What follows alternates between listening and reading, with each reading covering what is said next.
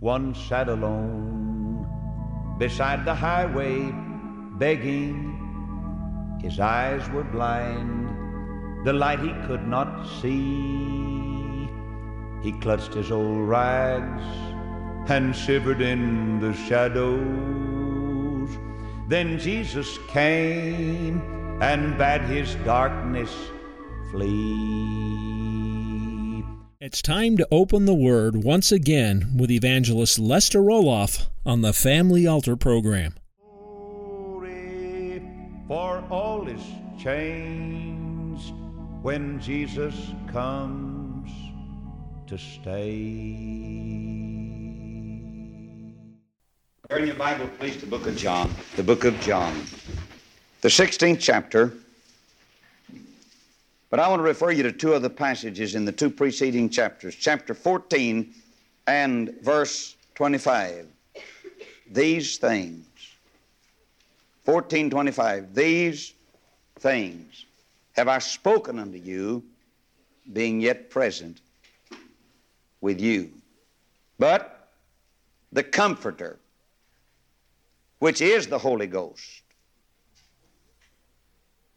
whom the Father will send in my name, he shall teach you all things, and bring all things to your remembrance, whatsoever I have said unto you. Peace I leave with you. My peace I give unto you. Not as the world giveth, give I unto you. Let not your heart be troubled, neither let it be afraid. I send you a Comforter, and he's the Holy Ghost. Did you know there's only one Comforter in the world? Did you know that a lost man that gets in sorrow has no comforter? Do you realize that you have no comfort to offer a sorrowing world unless you have the Comforter? Because he said he is the Comforter. But the Comforter, not a comforter. He is the Comforter. Then he said, my peace I leave with you and I give to you. Now turn to the 15th chapter, the next chapter, please. Verse 3, now you're clean through the word which I've spoken unto you. That's God's cleanser. That's his hyssop. He said, purge me with hyssop, and I shall be clean. Wash me, I shall be whiter than snow. Now you're clean through the word which I've spoken unto you. There is no cleansing apart from the word. The man who leaves out the word leaves out the cleansing. Verse 7, if you abide in me, and my words abide in you, you shall ask what you will, and it shall be done unto you. The secret of answered prayer is abiding in him and letting his words abide in you. Verse 10, if you keep my commandments, you shall abide in my love. Now then, you want to know where love comes from? Read it again. If you keep my commandments, you will abide in my love. There is no real love apart from the Word of God. Everything's to be measured by the Word. We got a loose love running around today. They announce these little love ends and sort of a cheap, sort of lustful, worldly, infatuated sort of a love, but that's not what he's talking about. If you abide, if you keep my commandments, you're going to abide in my love. That means you'll live. You won't just visit, but you'll live in my love. Chains of love, hold me down. And he said, if you abide in me, and my words abide in you, ask what you will, it shall be done unto you. That's the way you get your prayers answered. If you keep my commandments, abide, ye shall abide in my love, even as I've kept my Father's commandments and abide in his love. Verse 11, these things have I spoken unto you, that my joy might remain in you, and that your joy may be full. Are you listening? Joy comes through the word. Everything we've got comes through the Word. Everything you girls have been looking for, and you boys and men and women, you've been looking through the years, and you couldn't find it. It comes through the Word. Didn't come through the newspaper, the television set, the rock and roll record player, and all that kind of junk. Doesn't come through that. Comes through the Word. You wonder why the world's so sad tonight and why there's so many suicides? They don't have the book. Everything must have the foundation of the Word. The Word. He said, "These things have I spoken unto you that my joy might remain in you." God's joy comes through the words of Jesus, and that your joy might be full. You'll never have fullness of joy until you have His joy, because He had all joy. He said, "All power is given unto me." You'll never have His power and the power that you need until you have the power that He's talking, because He said all power. These lights wouldn't burn. I stood at the airport and watched the jets take off, some of them while we were waiting at the airport today. A lot of power, a lot of thrust. You think of the tons and tons and tons of weight. And yet, just some round holes, just like that. And all that power is coming. I'll be back tomorrow in the community where I was born and raised. We used to think that two big mules weighed 1,450 pounds apiece, had a mighty lot of power. We marveled at the loads they could pull. 2 horsepower. And then when we got to hooking 4 up in the breast, or maybe 2 in the lead and 2 what we call wheel horses, and 4 of them got to pulling together, my, what a load they could. And now then, you think of the airplanes that go through the air carrying more than 1,000 horses could think about pulling. Power. And yet all that power belongs to God. That's why we don't understand why they can be so wicked on an airplane when it's so dangerous up there. Smoking cigarettes, drinking liquor, living like the devil, playing cards, and nobody reading the Bible. Nobody. But we've forgotten the Lord. And the state's getting pretty disgusted with fellas like me, because I don't believe in signing our children over to them. I didn't. They's the one started. I didn't. Long as the schools were getting along fine, had Christian school teachers, and they're honest and upright and lived clean and pure, didn't smoke cigarettes and drink beer and liquor and didn't kick God out and the Bible out. I mean, I was getting along nicely with them. But they're the ones that asked for the trouble. They're the ones that took the first step and said to God, "We won't need you anymore. You bow off the stage of action, please." They looked at the old book called the Bible and said, "We won't need you anymore. We've got a new way of teaching now. We've got new methods and a new message. And so, old book, you belong with all the rest of the fossils of the ages past, and we won't need you anymore." And now then, what's happened to the school system? The teachers are on strike, and the children are striking the teachers, and there's bloodshed on the campus, and the school ground has been the place of dope addiction, suicide, and immorality, and rock and roll, and dancing, and all the rest of it. So why do they expect us to turn our children over to such a heathen school system? And if they don't like what I'm saying, let them change it, or come get me. There's not going to be much place for a Christian left in this world between now and the time that our Savior gets back. And we're going to become first-class nuisances and troublemakers. Why? Not because we're all that hard to get along with, but because the world's so far away from God, and we're going to have to collide with them. And I'm on a collision course every day of my life with the world. And there's no other way out. You know, I was thinking the other day, I believe that after, at least it ought to be so, whether it's so or not, that I'm easier to get along with, I'm more gentle, I love more people. Not me now, it's Jesus, you know that. Nothing good in me, nothing good in you either. And yet, the world is giving me a rougher time today than ever before. The work we're doing is so misunderstood. The rules, the regulations, nothing but just Bible standards. And yet the world would have a head-on collision But they can't explain the good that's being done, the changes that are being made in the lives of these girls and boys and men and women. This week, I saw 11 big old strapping, criminalistic rebels walk off in the Intercoastal and stand there as humble as little kittens and as grateful as they could be. And I baptized 11 of them.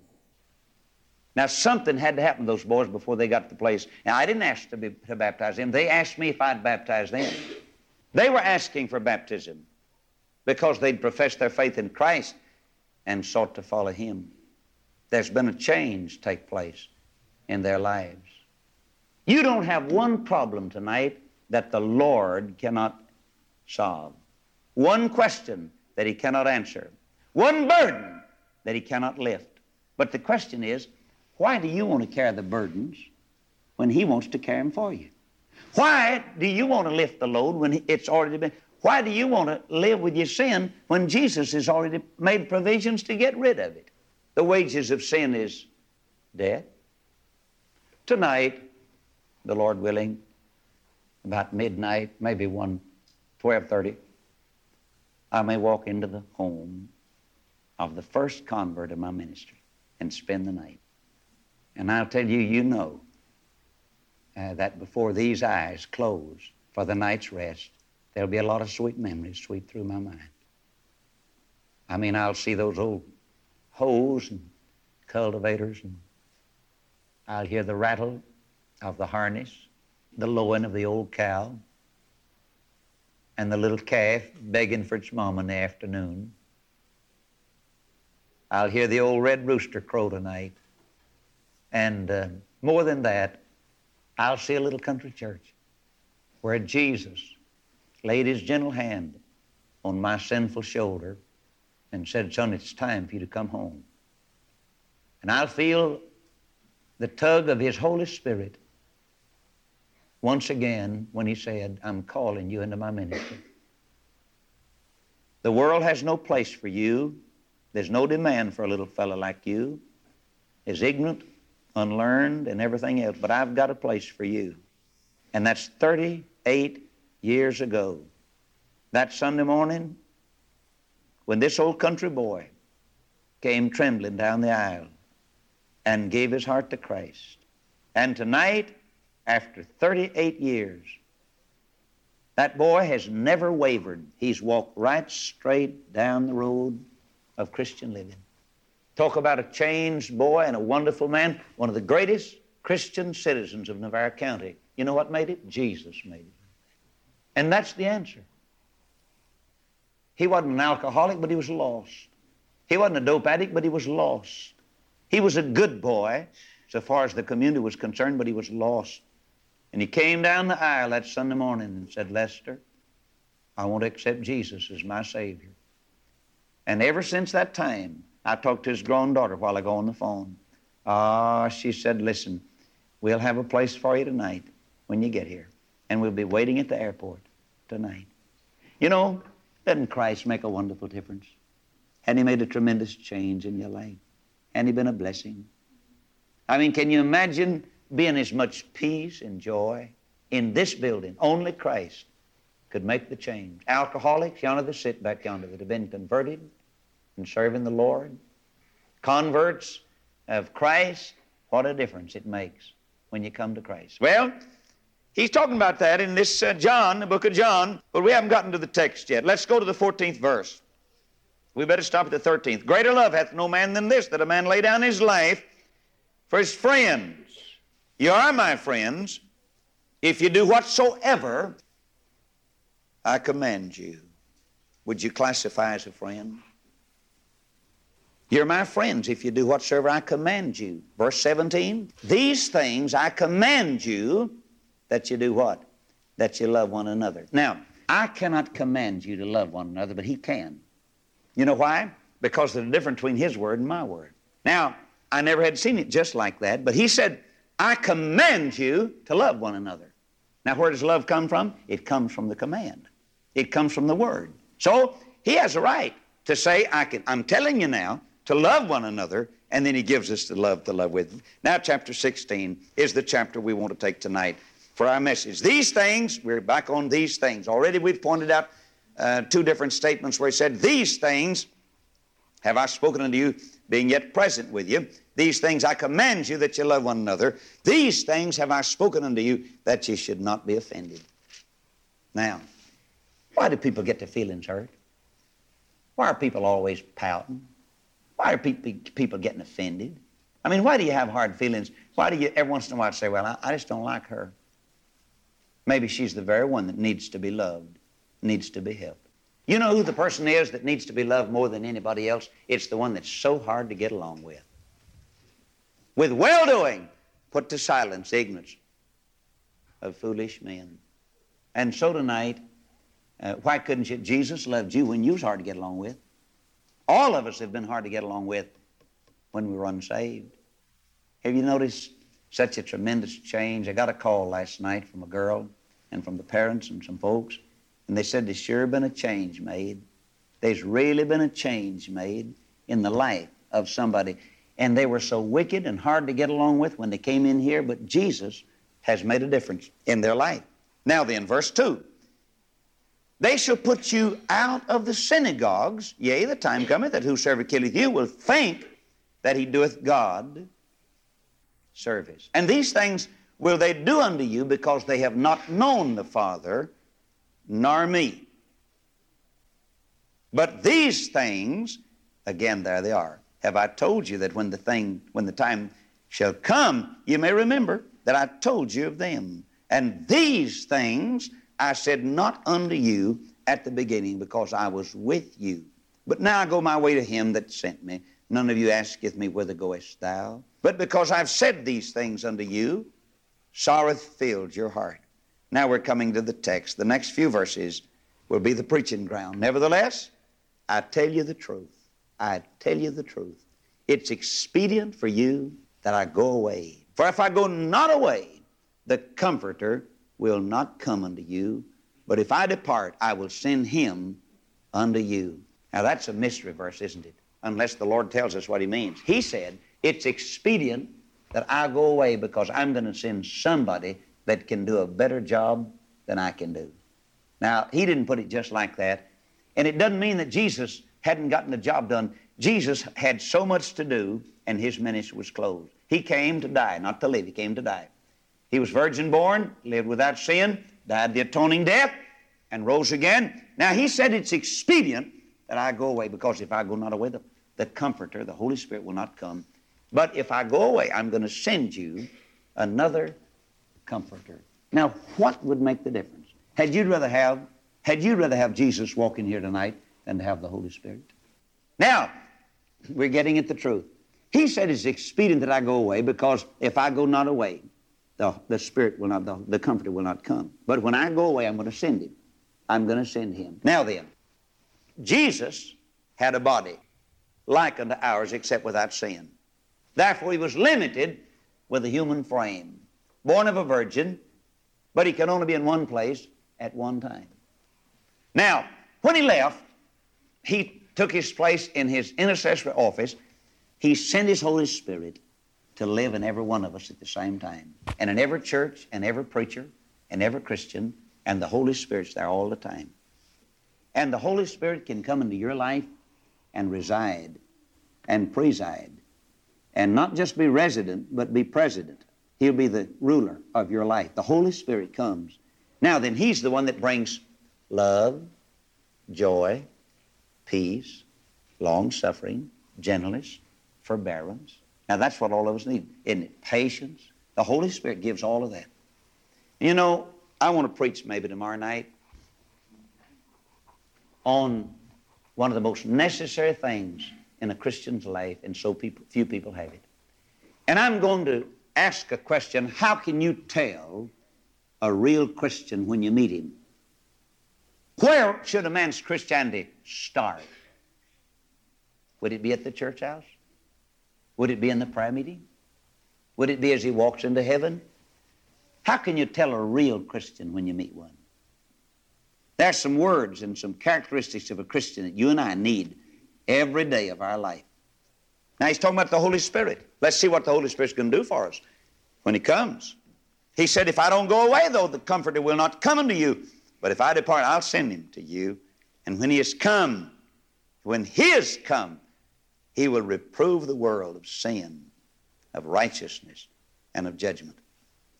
Now, that's my text tonight. Now, you know what the word reprove means? It means to convict. It means to bear down. It means to point out. It means to prick. It means to tell you what's wrong. He'll reprove. He'll convict the world of sin. And that's what we need tonight.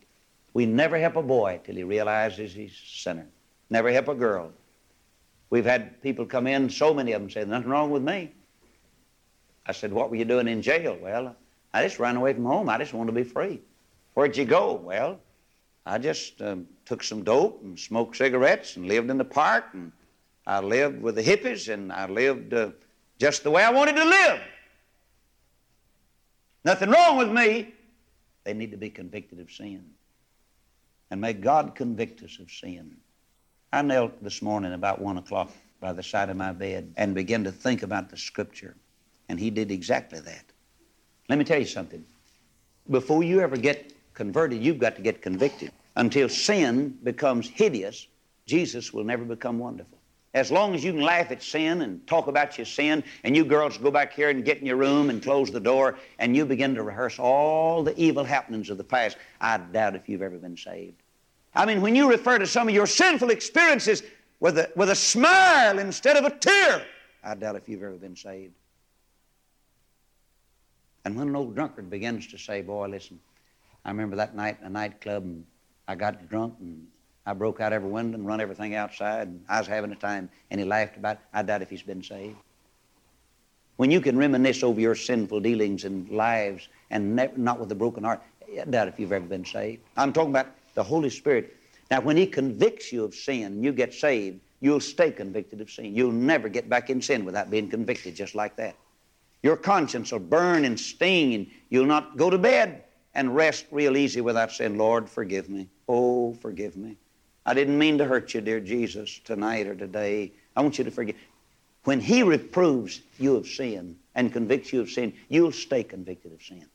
Men and women, I say the same thing to you. When you can live in sin and never have any compunction of conscience, you've never been saved. He'll convict the world of sin. What kind of sin? What's the worst sin in the world? Is it liquor drinking? Nope. Dope taking? No, sir. Lying, stealing? No, sir. Let's see what he said. He'll reprove the world of sin because they what? Believe not on me. The biggest sin you'll ever commit is not believing on Jesus. That's the daddy sin of all the rest. You know why people smoke? They're not satisfied with Jesus. You know why people drink? They're not satisfied with Jesus.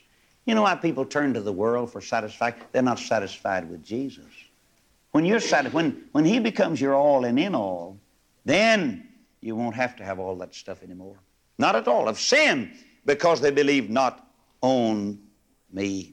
Oh, the sin of unbelief. There's only one sin that'll cause you to be doomed forever, and that's the sin of unbelief. That keeps Jesus from coming in. That locks the door in his face and sends him away without providing entrance. Of righteousness, because I go to my Father and you see me no more. Of judgment, because the prince of this world is judged. Now let's go back. He'll reprove the world of sin. He'll make you realize that sin is sin. He didn't say sins, did he? He said sin. The one sin that'll cause you to be lost forever is the sin of unbelief. Now, don't worry about your sins. And sometimes you think, the way I preach, that if you just give up your sins, you'll go to heaven. No, sir. Did you know what you could do?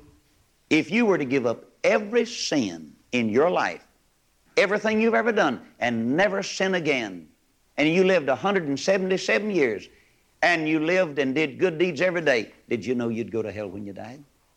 I said if that were possible. Of course, you couldn't live without sin. What would you do about the past? Now, if you go to the book of John, 1 John chapter 1, verse 7 and verse 9, he gives us some words. He said, if we walk in the light, as he's in the light, we have fellowship one with another. The blood of Jesus Christ cleanses us from all sin. Now, if we confess our sins, My sins, I have to confess my sins to Him. I wish I didn't, but I do. But He said if we confess our sin, He's faithful and just to forgive us our sins and to cleanse us from all AWL. Isn't that wonderful? Thank you for joining us today on the Family Altar Program with Lester Roloff.